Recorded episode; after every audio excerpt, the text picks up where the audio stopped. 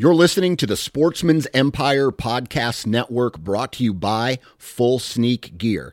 Check out their entire lineup at fullsneakgear.com. Also, be sure to check out our entire stable of podcasts at sportsmansempire.com. New from Moultrie Mobile, the Feed Hub offers first of its kind cellular connection and control for nearly any spin cast feeder on the market. When used with the Moultrie Mobile app, you can monitor feed and battery levels, run feeders on demand, receive alerts when feeders are clogged, and remotely adjust feeding times. The Feed Hub is ideal for anyone who maintains feeders. Remove the guesswork and save time by planning feeder maintenance before you drive to your hunting property. For more information, visit moultriemobile.com. You're listening to the Sportsman's Nation Podcast Network brought to you by Interstate Batteries. Interstate Batteries has been a proud supporter of the Sportsman's Nation since day one. So, if you need batteries for your truck, batteries for your trail cameras, TV remote controls, flashlights, you name it, Interstate Batteries has what you need. They have thousands of retail locations all over the United States. So stop in, talk to a battery specialist, or for more information, visit interstatebatteries.com.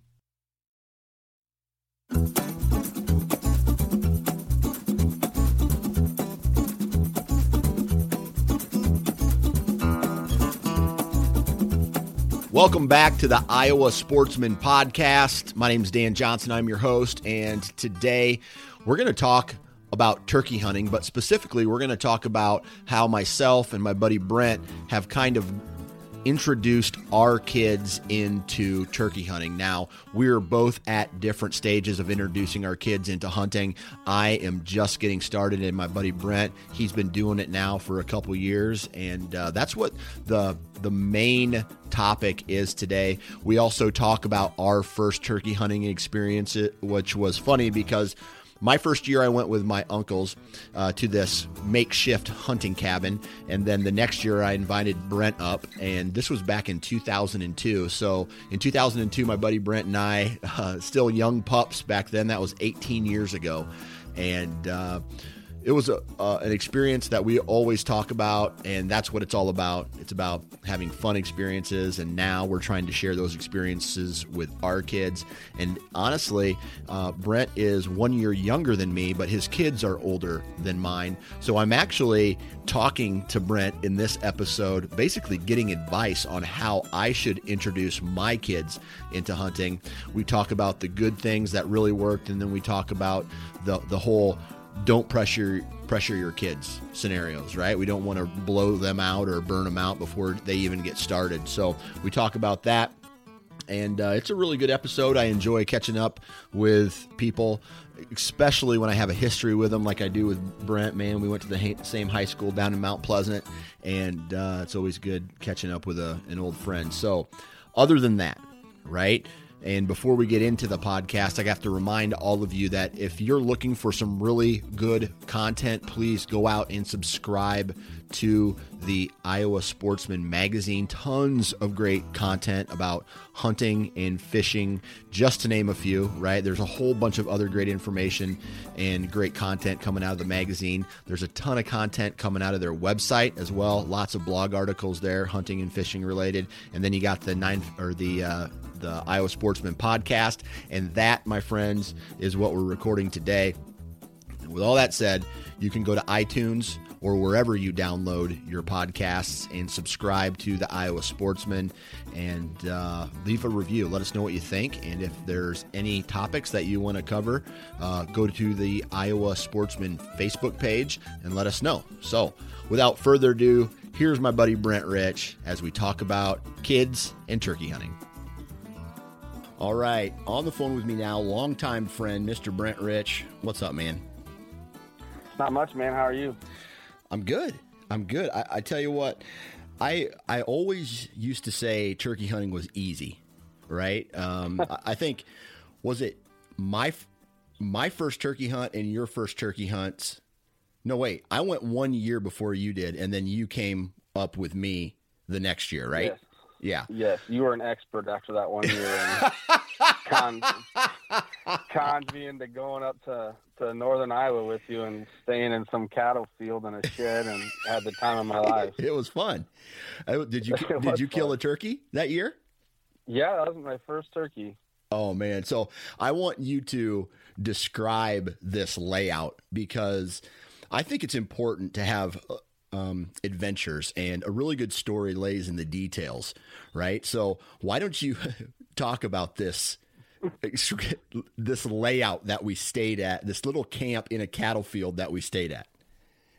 Yeah, it was. Uh, you called me one day and were like, "Hey, you know, we're gonna go turkey hunting," and I said, "Okay." At that point in time, anything we never had to ask each other questions. It was just you are gonna do this, and that's what happened. Um, so we drive. I don't even know where we were at. It was clear up northern Iowa. It was a couple hours away. I live here in, in southeast Iowa, and uh, we roll up and we drive around to the back side of a barn, and there's literally oh, I don't know how to like one of those sheds that you see in Lowe's parking lots for sale. um, but way not not even close to that nice. And it had like three two by four bunks and three grown men slept in it, and that was about all there was room for. Right. I think- Everything had to stay outside. Everything had to stay outside. Right. And that was 2002, I think. So, Uh, ha- yeah, at least. at, and, and uh, the only reason I know that is because I took a picture in 2001, which was my first year. So it would have been spring 2002. And uh, so that was 18 years ago on our first, or it would have been your first ever uh, turkey hunt. and Correct. man, I'm telling you, uh, that little cabin, and I, I I loved it because we got we uh, we got into town, and I think I was living up there at the time, and you ended up meeting me, and we were way up by Parkersburg, Iowa. We were hunting north of Yeah, we were way up there. Yeah, uh, north of Parkersburg, Iowa, uh, west of Waterloo a ways, and you met me in town, and then we I think we dropped. What, did we drop your vehicle off at my grandma's house, and then we hopped in together and went up to this this little Yeah. shack, right? Whatever it was, and uh, just had the whole experience where the Busch Light fl- flowed like water, and we were eating, you know, meals cooked out of a fire, and I don't know, but if every turkey season was like that, man, I, that would be that would be awesome. It would be amazing. Yeah, and and by the way, my uncle, my uncle has the stinkiest feet in the entire planet, and so like we we literally one of two things had to happen. One, you had to drink enough beer in order for you to fall asleep. You know what I mean? Or you, we were Which- we were sleeping with the door to, of the of that shack wide open. Well, I don't even know if there was a door, Dan. Well, I don't even. to think. I don't think there was a door. I mean, to be honest with you, I don't know. I don't remember. I know there was a very small black and white TV in there. So I think there was a small door, and it, it could have been like an old door off someone's front porch, like a screen door. Yeah. Yeah. So, but anyway, Who knows? but that was uh, th- so that is the introduction into how uh, me and Brent got into turkey hunting, and it was running run and gun hunting on public land up uh, in northern Iowa for uh, for those first two years, and then after that, I think. I think you came. Did you come back the next year, or was it? Did we do something different the following years? I think we stayed um, that next year. We we hunted down here, That's down, right. down in southeast Iowa, That's right. You're right. and uh, just kind of ran ran all over public ground, and you know, family, friends, you know, old buddies from high schools, dads had some farms, and yeah. so we did that piece. Yeah. So let me let me ask you this question: What have you learned since 2000 turkey about turkey hunting since 2002? Oh, that no matter what you know or what you think you know or thought you knew, it doesn't matter. um, I, I've since 2002, I've you know I don't know I've probably killed 30 or 40 birds. Um, never really had an issue, and then 2020 comes around and it's a whole new ballgame. So I'm back to square one, just literally buying every call at Walmart that you can find, and just try, you know, two pieces of the grass together and some sticks, and just trying throwing the throwing the whole kit and caboodle at them. You know what I mean? That's funny. Yeah, I, I tell you what, I went on a streak there for a while where I think, and I talked about this on another podcast where I would literally walk into the woods the first day I hunted, find a gobble, go set up, shoot him. I mean, just like that for probably eight years straight, eight or nine Yeah. years And, in a row. and I did it with a bow. yeah, I mean, no blind, just did it. Yeah. Like, you know what I mean? like, and uh, not so much anymore. No, and then something happened uh, because, I mean, every once in a while I'll get lucky and that happens again, but I don't know if it's like the turkey numbers are down, and we'll talk about that in a little bit. But, but it just it it's not as easy as it was. I don't think, and I don't think I my strategy necessarily changed, or what I'm actually doing, or the equipment. It's just it's something something happened in the last five years, and it it makes me look like a dumb turkey. Like I- I'm dumb. I'm dumber than a turkey. Yes, one hundred percent. So, so just just like running and gunning on public ground, or really any anywhere that uh, any any person who would let us turkey hunt is kind of what we did, and we'd hop in the woods and and, and chase them and stuff. But um, I want to talk. That's what we still do. Yeah. Yeah, in a way. Yeah. Yeah. Not much has changed. However, and and uh, I want to talk about kids here uh, because Okay. our our strategy, my strategy, had to change this year because so first off with with this whole coronavirus thing, um, I didn't. I wasn't able to do my annual turkey camp down at my parents' place down, you know, where you live. And Yep. so I bought a bow tag, and the reason I bought this archery tag is so I could hunt more days throughout the entire turkey season this year and not be limited to one shotgun season. So, and and at the same time, I I brought my kids with me the first two days, and that right there is ju- like bow hunting for turkey and bringing your kids with you. Just it's not a good equation. No. Fun, but not a good, not a successful equation very often. No. So what I what I did was I I said to myself, you know, I have the highest intentions and then once I got into the actual blind with my daughter, which she was a champ, right? On day 1, she's like I said, "Hey, I'm going to go hunting and then I'm going to come back and get you and then we can go out again." And she's like, "No, dad, if you're going to go in the morning, then you're going to take me with you. So she got up at 4:30 in the morning. She's seven years old this year, and uh, she was all gun ho about it. I mean, she came into the bedroom at three in the morning, and she's like, "Dad, is Dad, are we? Is it time to go yet? Is it time to go?" And I said, "No, not yet, sweetheart." and then I couldn't get back to sleep, so Yeah, got- of course. yeah, so we got up and we started uh, uh, getting ready, and then I, you know, it was one of those mornings where just by the sunrise, you know it's going to be a good morning as far as gobbles are concerned. You know, at least from the roost. And I get into the, I we get there, we're walking out to the blind, and I, there's another truck that pulls in behind us, and I'm like, oh great, you know, here we go. There's going to Yep. be another person here that uh, is going to claim this spot or whatever. And I already had a blind up, so I turned around and went back to the to their truck, and I kind of said, "Hey, how are you?" And they're like, "Oh yeah, hey, who are you?" And introduced myself, and then they had the same permission, and I said, "Well, I got my little one with me. I got a blind," and they're like, "Oh." No problem at all. We're going to just circle back to the front of the farm. You guys stay here if you got a blind up. I'm like, yeah, cool, cool. So Awesome. yeah, so that guy did me a solid, and uh, I think the only reason he did is because he saw I had my daughter with me, which was Yeah. which was a bonus. But so and and as you know, right, going to the turkey blind or going hunting period with kids equals about 15 or 20 more pounds of gear that you have to take out into the timber with you and most of them most of it is snacks and blankets right Easily. yeah, Easily. easily. so get to the blind and she is moving and shaking and she wants to call and she's looking around and thank God I had a blind because it wouldn't have worked out if we were just kind of sitting up against a tree, right?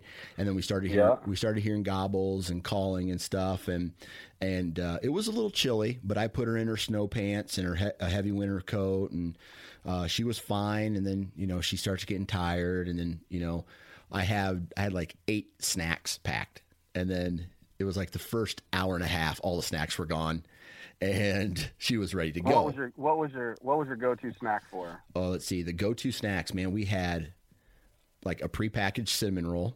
We had cra- like goldfish crackers. We had a granola bar. We had an apple. We had um, uh, some like gummies, uh, like uh, gummy bear type things, uh, and then some oh uh, a thing of Oreos. So she just sat there chewing up and then when those were gone you know she's like dad can i call? And it's like yeah i guess you can call. And and so at that point i knew that it wasn't about me anymore you know what i mean? And Yes, I do. and it's just okay it is time to just go have fun. And it's we don't it's not about killing the turkey. And so we listened to him gobble. And i'm not joking brent as soon as i got out of the blind here comes the time he wasn't in full strut but he pops out of the woods and he's walking right towards our decoy. And Oh, no. and my my daughter's wearing this bright blue coat and his head just goes whoop. And and he's like later dudes.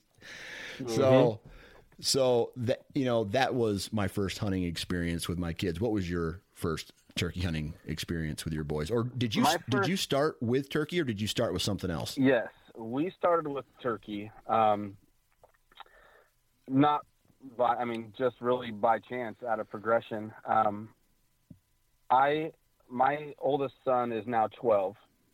Um, he'll be turning 12 next week, and he was six when he shot his first turkey. Um, he actually, I inherited an old 410, and I d- reached out to all my old farmer friends and said, "Hey, uh, you know, a 410, we can get like a, you know, a six shot or something like that, and that'll kill a turkey, right?" And they're like, "Yeah, no problem." That's what we grew up hunting with. So we went out first day. My six-year-old son shoots a, a Jake at like 10 yards, rolls it. The dang thing lays there. I'm crying. He's crying. he said, "Let." He said, "Let's go get it." We go get it, and that sucker gets up and was like, "Psych," and flies away. not And I- I, happening don't Know today about you, yeah, I don't know about you, but uh, and he hit it, and I thought it was dead, and um, but then you know, my in my head, I'm thinking this is about to be a long day. Yeah. Because you know you don't want to especially your son on his first turkey hunt say hey you know you shot something and got away. We're not going to get out. We're not going to go after it. that you never want to do that. Yeah. So i spent the next like five hours blood trailing a turkey which we were able to blood trail surprisingly that had flown um, you know and it wasn't through like a cornfield it was like the thickest nastiest buck bedding area ever that southern iowa has to offer yeah and and uh, you know we weren't going to find it. I knew we weren't going to find it. He didn't know. So we said a quick prayer, and in the back line, I'm like, "Please rain," because it started thundering and lightning, and then it just started raining. So that got me out of that. and so so I'm going to throw two hunts into one. So that was the first one. Next day, same thing. He he's up, you know, 4:35 in the morning, and we do a morning hunt, get kind of close, no success, and then in the evening, I said, um, well, he he was smart enough to realize that he needs a bigger gun, and I wasn't going to go just buy him a gun. So I did the old switcherooski, kind of like our dads probably did to us, and gave him the old 12, the old 12 gauge, the Mossberg 835, and uh, put a three inch shell in there, and said, "How about it, son? Just make sure you hold it tight to your shoulder." And uh, we, he's always been big on face paint. I don't know if he saw it on a TV show or something on the Outdoors Network or something, you know, and uh, good thing for that face paint because we called in a big old Tom and he slobbered that sucker at like 20 yards, blacked his eye with the 12 gauge, didn't cry, was so excited. We came home and I said, "Hey, we're gonna leave that face paint on overnight. When you kill your first big turkey, you got to keep on overnight." And he believed me. And uh, and then the because I knew the next morning I was going turkey hunting by myself, and uh, his mom would then see his black eye, and that and then I could play the. So was a while the ago when you only play, like- reason the only reason you left the face paint on him was not because of this some dumbass tradition that you made. It was so the mom would not see his black eye. Yes, yes, yep. And uh, and then I could get away with it the whole day, the next day, Dan, because uh, you know, of course, where I hunt, there's no cell phone reception. right. You know, you, you got to believe that. right. Not even when you So go the to the gas station for your tenderloin No, no, nope. And uh, so that's been, and he killed his first turkey at six, and then um, he's uh, he's one of those kids that he's always. It's been easy to get him into hunting. I never really had to try. Um, hunting to me is a lifestyle. Um, it's something I embrace. I do something for hunting to better myself every day, whether that's work on equipment, shoot my bow. You know, we live out in the country now, shoot guns all the time. You know, just whatever. Right. And he just was always on my curt, my you know my coattail. Yeah. Um, slinging arrows, and so he's got you know he's got a a Mathews Mission Craze bow that he shoots, and um, my younger one shoots a Mathews now. He's uh, going to be 10 next month, so here in May. So um, it was easy as far as getting them to hunting. They just always did it. Yeah. Um, and then, you know, doing whitetail work in the summer times and whatnot, or prepping blinds for turkey season. You know, getting them out. I just they just go play in the creek and do what kids do, and you just got to be okay with it. You know. Yeah. Yeah. So this uh did you other than just have him tag along with you, did you do anything extra for or go out of your way to do anything to get him excited about it?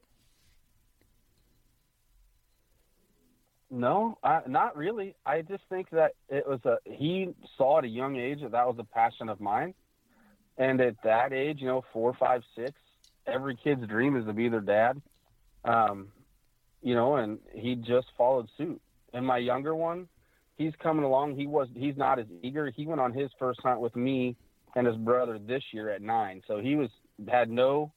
My youngest son, Jaron, he has no doesn't like guns, doesn't like loud noises or anything. He'll shoot the crap out of his bow all summer long, but he's it was it's two different kids, two different things, and Yeah. I'm and I have to learn not to force that. Yeah. And, you know, my wife is sure to remind me of that because sometimes you know it gets frustrating. Like, hey, bud, how come you don't want to come out? You know what I mean? And just doesn't want to do it. But now he's his uh, willingness to do more and more every year is growing, and that's what it's about for me. And eventually he'll be ready to go. So So with uh with your oldest boy, it was easy. He wanted to do it, right? So yes, I never had to ask. you never had to ask, right? Now, your youngest, it sounds like he's just he's a little bit more hesitant. What what did you do or maybe not do? You know, it sounds like he needed a little bit more time. Yes. I didn't force the issue. Um, our relationship is great. Um, my youngest and I mean, all my kids and I relationship is, is great. Um, he, but I just, you don't want to ruin that first and foremost. So your frustrations and everything, you just kind of got to bite the bullet. And if he doesn't want to go, he doesn't want to go. If it's too cold, you know, don't force it when it's cold. Wait for a better day. It's not about killing a bird. It's about getting your kids in the outdoors and Right. and sharing in God's creation and just having fun and building memories. That's what it's about. And this, as soon as you make that switch to to harvesting a bird or a deer, um, that it's a must, then it's over with. You know what I mean? Yeah. Um, And- you've already lost that battle. But I think I think on the other side, and, and correct me if I'm wrong here, because your oldest is really gun ho about it, you can probably put pressure on him in other ways. Um, and what I mean by that is like maybe making him tough it out a little bit, or you know, like he's already into it, but making him do things that are uncomfortable, which may result in now having more encounters with a deer or a turkey, or you know what I mean? The- Yes. putting him in So that hardcore I- situation. I did for my oldest. Um, after a couple years, like I said, he's 12. He's got a couple birds under his belt, and um, oh geez, I don't know. He's probably shot 15 or 20 deer already in his life. Um, shot a nice 140 class buck uh, that's hanging on his wall right now, and um, it didn't take long. A couple years, um, him coming out with me, you know, checking trail cameras, putting mineral sites out, you know, just all of the above that comes with being an outdoorsman in Iowa hunt, and hunting. Um, this past year, you know, we were able to get off the ground for the first time and start using our lone wolves to to to to run and gun a little bit more. So we spent a lot of time in the yard last summer and last spring, setting up tree stands and tearing them down. You know, and and for him it was fun. It was work, but it was fun. He enjoyed that. he enjoyed, you know, and we only started with one step. One step, you hang the tree stand, you know, use your lifeline and just, and then now we're up to like three or four. I think he's up to four steps now. So he's getting, you know, for him, 15, 16 feet because we're not putting any space between those ladders and stuff. Um, but I'm allowing him to do that, but also pushing himself because it's not easy. You know, right. a lot of grown men don't do that. Right. Um, they don't have the, the, you know, the guts or the willingness to put in the work. Um, so in my eyes, that's exciting for me to see. Um, I make him, uh, it's kind of handy in my part. It goes handful or two in hand, but, uh, I'll sit in my tree stand when I hang it and make him trim the limbs for me for my shooting spot. oh, that's um, a win right I, there. That's a win. One, one because it's you know it, you never do it when you're supposed to do it, like in quarantine, right. and it's 60. You do it in July when it's 100 with 100% humidity, um, and the mosquitoes will fly away. You know, pick you up and fly away. But uh, but he's learning doing that. He's he, I mean, it's you got to work. Our, the saying in our house um, ever since they're little babies, Dan. And I don't know if a coach told us this when we were kids. I'm going to say it was one of Coach Jensen's. I'm not know for sure, but if it was easy, everybody would do it. Yeah. Um, and that's, I mean, I say that to them 10 times a day when they're fighting, being kids. Hey, if it was easy, everybody do it, you know, right. and, and they take that to heart. Um, so he puts in the work and he's been successful. That's awesome. Um, last year he shot, he shot more deer than I did. You know what I mean? And so, and to the point this year now um, for turkey season, we're going out. Uh, he doesn't have to sit against the same tree for me, you know, with me. He's responsible enough. He's um, responsible enough marksman. We've worked on gun safety. You know, I was able to spend 12 years in the army. He grew up around guns, um, big guns, little guns. He's familiar. He can do what he wants. And uh, but now it allows us some more versatility in the turkey woods, where I can sit maybe five or ten yards back from him, still overseeing him and supervising, but it's just allowing him to become his own, you know. And if he gets busted by a turkey, which has happened a couple times this year, I'll say, hey, Dad's not always there to tell you to quit kicking your legs, you know, or quit moving your arms. You, that's part of learning, and yeah. he's growing every day as he does it. So yeah, what was uh, what was that? What was that gun safety conversation like?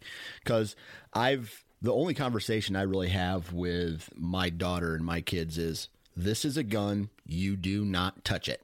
Period. You don't touch it. Right. And that's the yep. that's the only conversation I've had with them right now.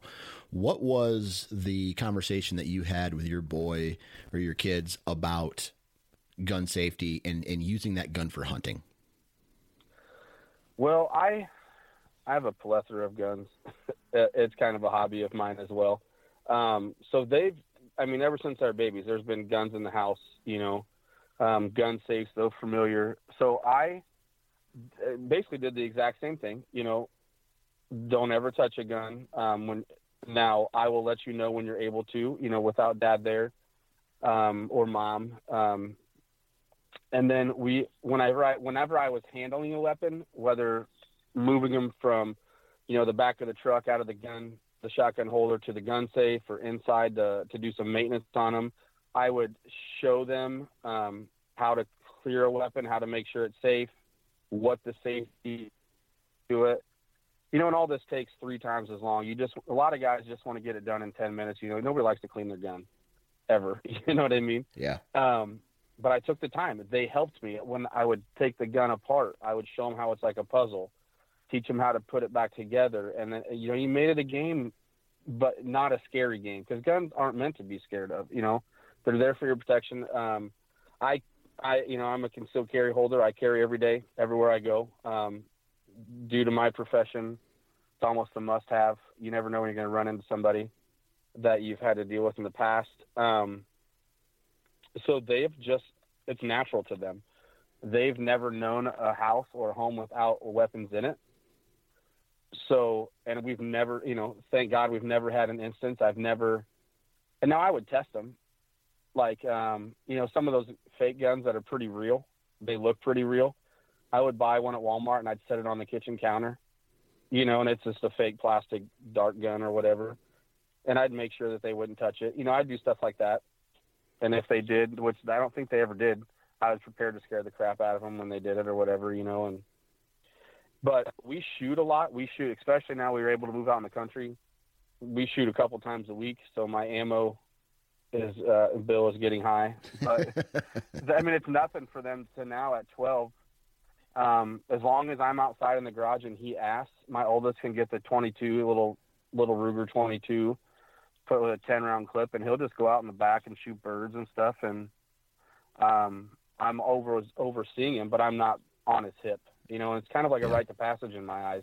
He's proven year after year, and and we started with those Red Ryder BB guns. It's about if you don't have one of those for your kids, Dan, you need to get one. Both my boys have them. They're like twenty bucks at Walmart, and they do have they have a thumb safety just like your shotguns do, just like my ARs do, and so they see the similarities between that. So when I'm out shooting my AR, they might have the Red Ryders. You know, they're putting their earplugs in and their safety goggles on, and and we're just and we're doing the same thing, the same movements, same imitations, and it, it just helps them take that next step to to being able to hold a shotgun to be able to get out in the woods. Yeah. Yeah, absolutely, man. So, what about now getting uh, your kids in the woods and like what was that education process for you like where it was because I'm just starting this, right? I'm, I'm just starting the mm-hmm. okay. If you want to see an animal, you have to be quiet and you have to sit still, which we both know is very hard for kids, you know, at certain ages. So, what was what was that conversation like with your kids? I just told them. I mean, we spend a lot of time, um, which I know you do as well, driving around in the summertime, um, gravel road, and just looking for. I mean, you can. It's for kids to see big deer. You know, in the evenings on a bean field is perfect. You don't got to do anything special. Get them in the car and drive around anywhere in some farms in Iowa. And we started with that. That was kind of my test. Like, so before we would leave, I would say, now when we see a deer, we can't yell. You know, you can still whisper and talk quietly. We're all in the same car together. Um, and I'd have our the windows down, and you know we have a couple pairs of Vortex and stuff like that, so the kids would go back and forth sharing them, and and we started with that, so they would get used to not moving, and then they'd get the deer would run away, and they'd be like, "Why'd they run away?" And I said, "What did you do to make them run away?" And they're like, "Oh well, I was jumping out the window and screaming, you know what I mean, at the radio or something." Well, that's probably why they ran away, and so they just started um, putting two and two together. I mean, it was really that easy, and that's how we started, just driving around and and then as the summer progresses, there into fall, we could sit on the same deer field, in the same bean field. Actually, we just take our lawn chairs and stuff and kind of do some summer scouting in a bean field. And we, you know, and the deer would be in there all night. We'd have to wait till dark to walk out, and that's when I knew that they were ready. I gotcha. Yeah, that's a that's a good point. I know that. Now, what about the dark? Were any of them freaked out about the dark, or or now with uh, I'm so freaked out about the dark. you want to see a grown man run? Listen to a you know an owl screech at four in the morning when you're walking to your tree stand, or b- scoot up a you know I don't know what they're called a bunch of pheasants in a CRP field walking into your stand or your turkey blind in the morning. You all oh, run yeah. like a little baby. Yeah, yeah. Uh, no, I never I never made that an issue. Yeah. I think that if and I don't know what I would have said. They were never, never said anything to me about it, and I didn't necessarily give them a chance to say something about it. Yeah. So I just kind of ignored it. Yeah. Just made it sound like, seem like it was part of hunting, which it is. Yeah. It was kind of weird. Um, let's see, it was last week. It was last weekend when uh, I took Ava out, my daughter, and we got there, and my flashlight would turn on, but it wouldn't stay on. It would started dying, and so it was it was right at dusk, right, and so um, mm-hmm. we could see it was clear skies. It started to light up, and we could see the the field that we were walking in. It was a pick bean field, so we didn't have any. But to my surprise, she did not complain about the dark or it being scary at all. So I was just like, that's awesome. That's one less thing that I have to worry about. Yep. Now, what about your oldest boy when I mean, is he to the age now where he's sitting in a different tree stand from you? Yes. Yes. So yes. in the in the morning we, or in we the we never we we never we I've bought some doubles. I'm a big guy as well, so um, to be within even some of those double. I mean, he's a big kid, you know, and so just out of safety, we always hunted on the ground. I just never did uh, tree stands with him. I never pushed it. Now he would climb up there and sit him, you know, when I'm doing work in the summertime or whatever. Um, but we set, like I said, started here, and so now we we both rock in lone wolves, and walk in and set with one set of sticks, and we go to town, and and we're in the same tree, kind of like a cameraman hunter type Yeah, I thing, gotcha. or if there's two trees, uh, very you know like really close together, we'll sit in two different trees, but we're basically touching.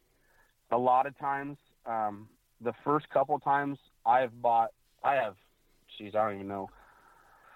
Over the years, I bought a lot of those fifty dollar, fifteen foot ladder stands from Sportsman's Guide or whatever Sportsman's Warehouse. They mail them to you, you know, and they're cheap and they're they work all right.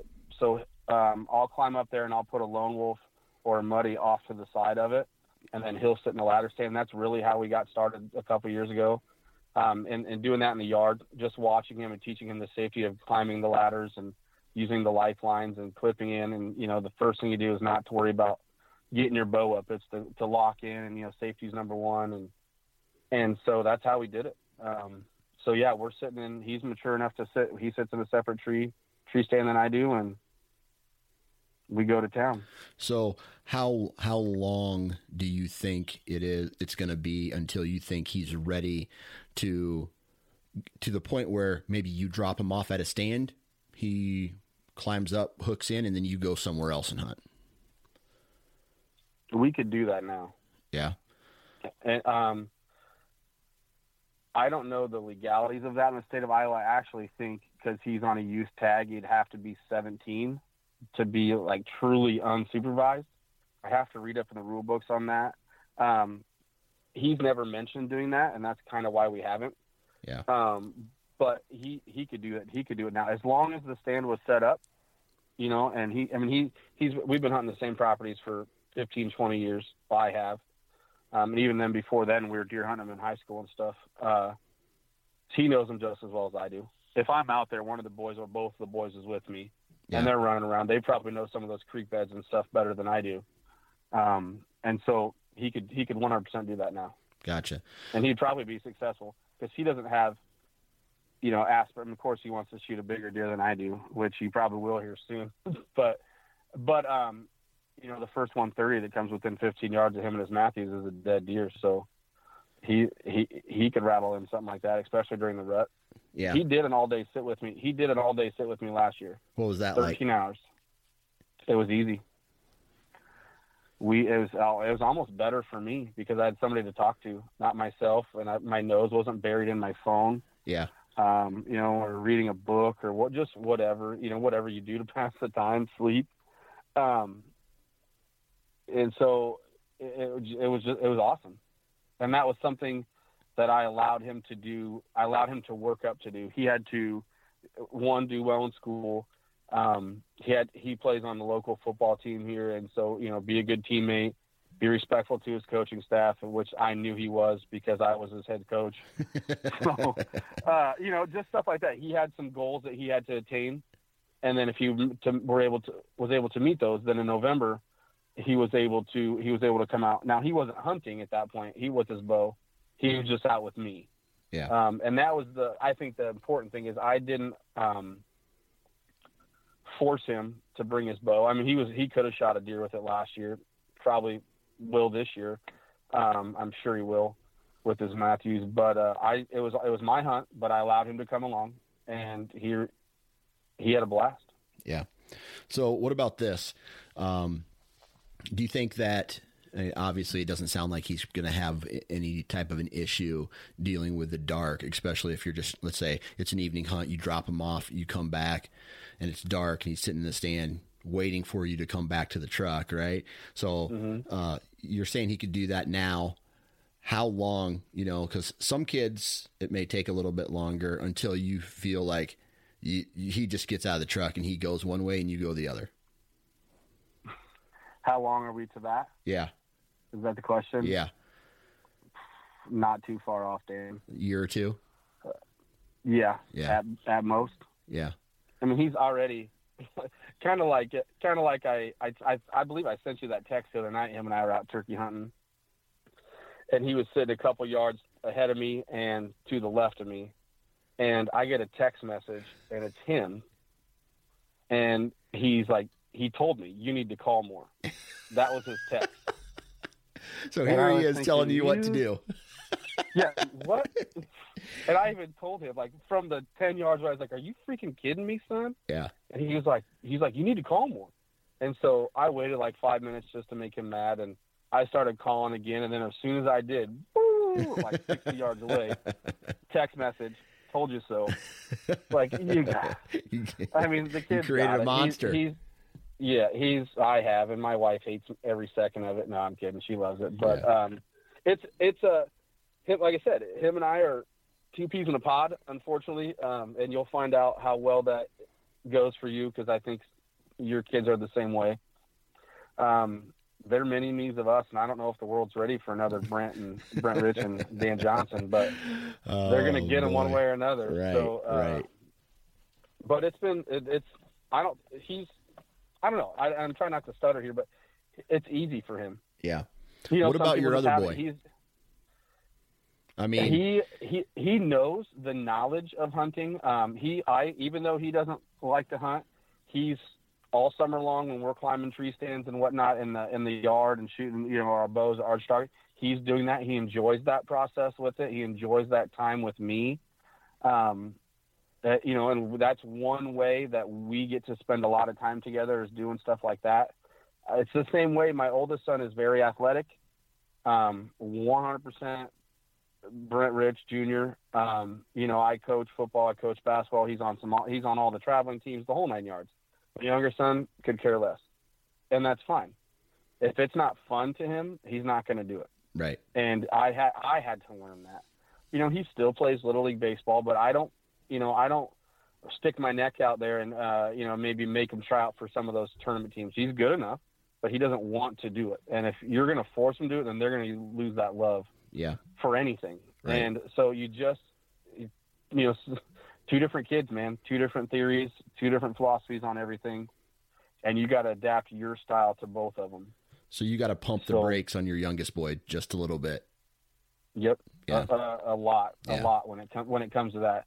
Uh, and he's not ready. I mean, he he did he wanted to come hunting with us this year, and he has, but um, he didn't have a tag. He still only shoots his Red Ryder BB gun. I'm just wait. I mean, a day, and I don't think we're too far away where he's going to say, "Let's shoot the AR, Dad. I'm ready now." Yeah. But as long, he doesn't care as long as he loves shooting his bow, and that's what we do then. So you just have to everybody grows differently. You know what I mean? Yeah. Everybody's process and growth is is individually and or individual, and that's one thing I've had to learn, and that was hard, especially when he was younger. You know, I kind of maybe forced baseball or wrestling or basketball on him, and and after I realized that he really didn't like it, it was time to pump the brakes, and now he enjoys going again. So Yeah.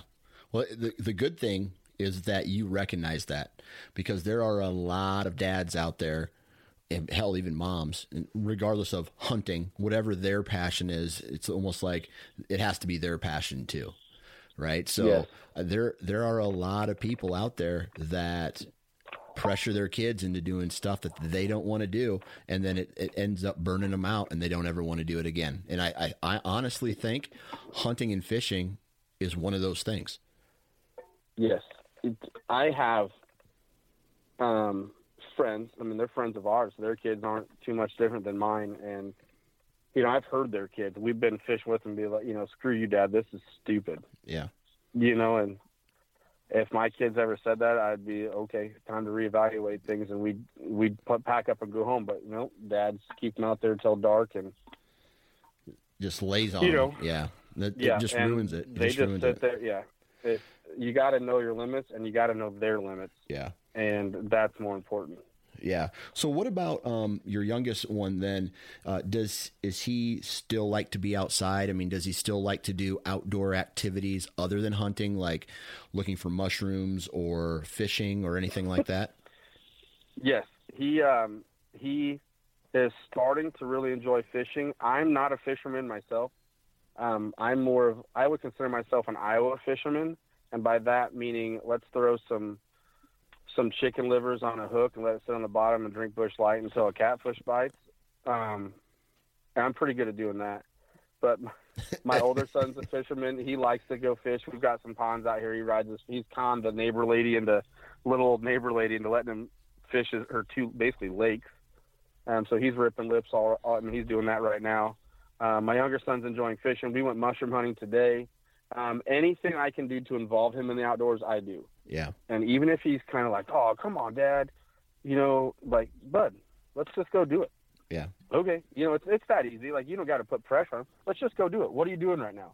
Nothing. Let's go do something. Yeah. Something's better than nothing. All right. And then we go, and like today, we, he spent the whole time he's covered. He was swimming in the creek, and uh, it was just a mess. But it was worth it. He we didn't find any mushrooms. We I can't ever find a mushroom for the life of me. I can spot a deer shed forever away, but a mushroom I could be stepping on them and never find them. So my wife really, and that's another thing. Like my wife doesn't hunt. Not that she doesn't hunt. It's with two kids and taking one out. Thankfully, she's willing to stay home. I think in the future she'll probably start coming out with us more, and uh, and doing that. And so, but she loves the mushroom hunt. I don't necessarily. I like to eat the mushrooms, but I don't necessarily like the mushroom hunt. But so we go out mushroom hunting when she wants to go mushroom hunting. You know, it's a balance, just like anything else in a marriage and and with your kids, and and as long as we're doing it as a family, it's fine with me. Yeah, yeah, that's a that's a good point, man. So, what? uh I mean, are as a father of you got a couple boys, one's just really gun ho about it. The other one looks like he's not quite gun ho about it, but there's hope that someday he might He'll be there. He'll yeah, be there. He'll, yeah, he'll be there. Yeah. So, um, I mean, is do you is this something that you feel is just going to be part of your life now forever? Yes. Yeah, that's cool, Yes. man. Um, my oldest son, Jameson, or goes by J Dub, he he already his career choice is he wants to be a game warden. He's that's what he wants to do. that's awesome. Um, he has uh, he, uh, he'll kind of put he likes to kick butt, take names, and protect animals. So, um, you know that kind of makes me really happy. And and he got turned on to that by watching I don't know those stupid shows on whatever TV channel it is. You know, the game wardens or right. something, and he got to see all the stuff. And so he's been he's you know he's he's helped out a little bit of the current. He likes the the Henry County Conservation um, Department here in Mount or down around Mount Pleasant, Oakland Mills area. They have a great job. They have some really great officers there, and so he loves it. They're in, involved in the school system, so I mean it's just amazing what they do. So that's what he wants to do.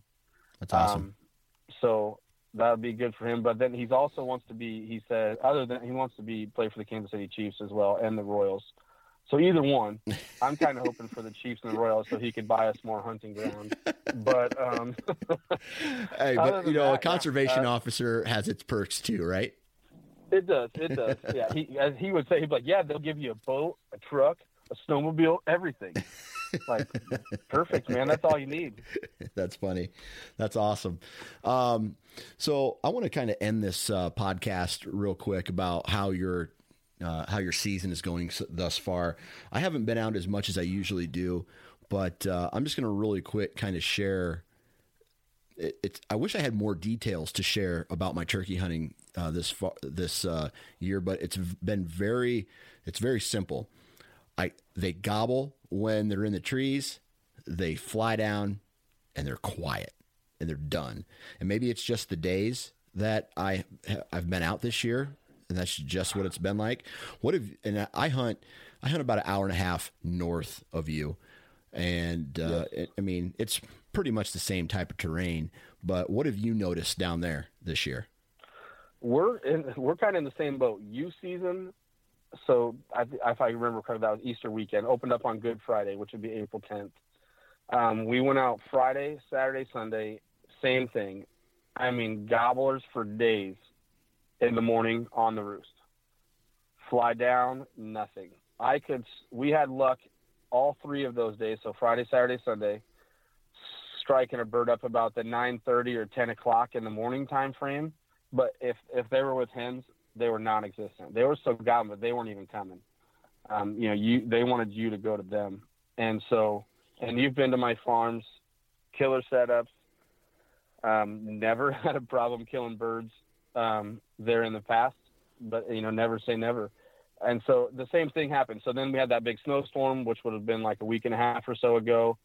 I went out in that because I figured this might be a once in a lifetime opportunity to kill a bird in the snow. especially that much snow. And I didn't hear a gobble. I didn't hear a gobble for three days.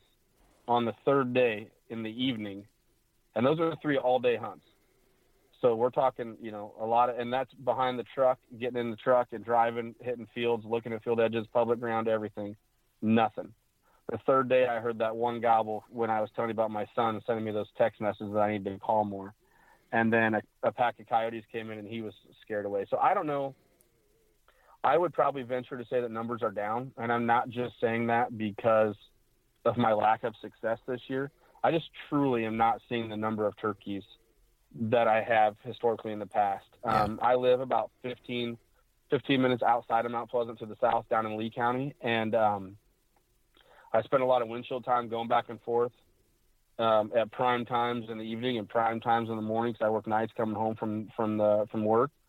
And I, I mean, it'll, there'll be week where I don't see any turkeys from the road. And that's never happened, you know, just in the cornfields, you know, picking, you know, something in the evening time or whatever, but nothing. Um, never thought in the world I'd hear, I'd go three days in an Iowa woods and not hear a turkey gobble. Yeah. Um, I used to see 20, 30, 40 hens. I see five or six now. You know what I mean? Yeah. I'm still hearing gobbles in the mornings, evenings. I have not been able to roost a bird yet, which generally I historically I like to try and do, especially with youth. Um, take if I know my son are going out in the morning, I will go roost a bird. I'll come up with some excuse to go to Walmart or something and and uh, go roost a bird and you know and we'll set up on them in the morning and it makes me look good and makes them feel good. So that's awesome. But but other than I just I truly think the numbers are down this year. Um, I don't know if they're if the DNR is doing any studies of that or if they have any reasons why. Um, I'm also finding a lot of dead birds. We went mushroom hunting today, like I mentioned, and I found four dead turkeys. What? Um, yeah, I don't know. I don't know, and I mean they've been there a while, but you know what I mean. It's just, and I've I've found some in the fall too. Hmm. So I don't know if this one, if somebody's shooting them, or I do have a major coyote problem at where I'm at. I think I think all of southern Iowa has a coyote problem right now. Um, the predators are there. I'm seeing more foxes. You know, I'm seeing, uh, but so I don't know. I don't know what what's going on. Um, I will say the pheasant population is looking outstanding in Iowa this year. I've seen more pheasants than I ever have. Yeah. Um, driving to work and back, and I hunt about 35 minutes away from my new house, and so you know I'm taking some pretty, I'm passing some pretty good turkey country at the right times too, and I'm not seeing anything, but I'll see some pheasants. So yeah. Uh, so then that kind of double negatives the predator problem too. You know, if there's such a predator problem, then how come the pheasants are able to survive? So I don't know. Yeah. It could just be that I'm a bad turkey hunter, and that's The luck, the, the luck's run out, huh? yeah, yeah. So uh, you know, maybe I should just hand it over to my son, and I'll just tag along with him. Right. Well, I tell you, I mean, I, I've seen the same things. I mean, five years ago on the the farm that I hunt down by you guys, uh, man, it would just take one little hen cluck to kick them off in the morning, and you know, there's it was. It was not uncommon to hear 20 different toms sounding off in different directions uh, in this big Yeah. valley that I, I hunt in. And as in the last five years, it's really just went downhill and hearing less gobbles and less gobbles and less gobbles. And even trail camera data, I'm showing less turkeys on trail cameras. Yes. And then um, up here where I live, you know, I've had, oh man, it was probably like, it was probably right at five years ago. Uh, I went out and had one of the coolest mornings I've ever had as far as responding turkeys uh, coming in and um, you know, uh, coming in and, and hunting. Uh, tons of gobbles, just a beautiful morning. And then in the last four years around here, it's just been one or two gobbles here and there, you know, and then it's quiet when they fly down. So uh, I, I, I would. I would agree with you that some in some way, shape, or form the turkey numbers are down. I'm not 100 percent sure if it's due to predators or or bad springs or uh, horrible uh, nest recruitment, but it's uh, you know just being out outside. I can tell you, I feel like I agree with you that it, it, across you know southeastern Iowa and s- east central Iowa that the numbers are pro- Yeah, are, are down. And I feel, and another reason that makes me feel that way is, I mean, you, you're never going to always have turkeys on your property. But you know as well as I do, if you go sit on your property, you may not have any close gobbles, but you're you'll hear distant gobbles. Yeah. And I'm not even hearing any gobbles. Yeah. And and I the piece of property next to me, which you're familiar with, is, is 3,600 acres owned by the same guy. Yeah. Um, you know, it's a whitetail turkey mecca, and if I'm not hearing gobbles off him, then something's going on. Yeah. And uh, so I don't know what's going. I don't know. I would assume, like I said, I assume the numbers are down. Maybe there's more information. I know I, I talked with uh, I talked with a, uh, a wildlife biologist a while back from the state of Iowa about turkeys, and he said that the numbers look to be down, you know, trending down. But Mm-hmm. I also have heard, and this isn't from, I guess, uh, a source that is credible, so to speak. I hear that turkey numbers ebb and flow. Like some, you know, for five years they're really good, and then for five years they'll take a dip, and then for five years they're really good, and then for five years they'll take a dip. So more like that, as opposed to, Yeah. you know, huge influxes for long periods of time, and then steep drop offs. You know, just more of a ebb and flow type type of scenario. So, so yeah, what's uh, how many uh, how many more days you got under the belt ahead of you as far as turkey hunting is concerned? Oh, we're gonna give her. We're gonna go strong. If if there's season left and we got tags, we're trying to fill them. Yeah, We have. um I still have my uh, bow tag, and my son's got a youth tag. So um, I don't even know. I think the season goes to like May 15th or 17th, somewhere around there. Which it's starting to get to where I, the temperature in the evenings is getting pretty brutal. You know, you're s- 70 degrees, all right, but it pushes up those 80 degree evenings, and it's hot yeah, especially if you're sitting in a blind or even just running again and it's hot. And um, I don't think he'd enjoy that too much, but we'll probably just stick to mornings and when it's cool. And, and that's a good experience just because it's always awesome to feel the thunder, you know, the thunder in the woods, as you like to say, when, Yeah. uh, when they start firing up in the mornings. It's a lot cooler, I think, and, and he eats it up. So that's what we'll do. Awesome. Well, I tell you what, man, I really appreciate you taking time out of your day to hop on and chat with us, and uh, good luck to you and J Dub and and uh, the other one when they decide to get out, and uh, hopefully it all pays off in the long run. No, I'm sure it will. And uh, I'm sure we'll, uh, we'll be sending you a text.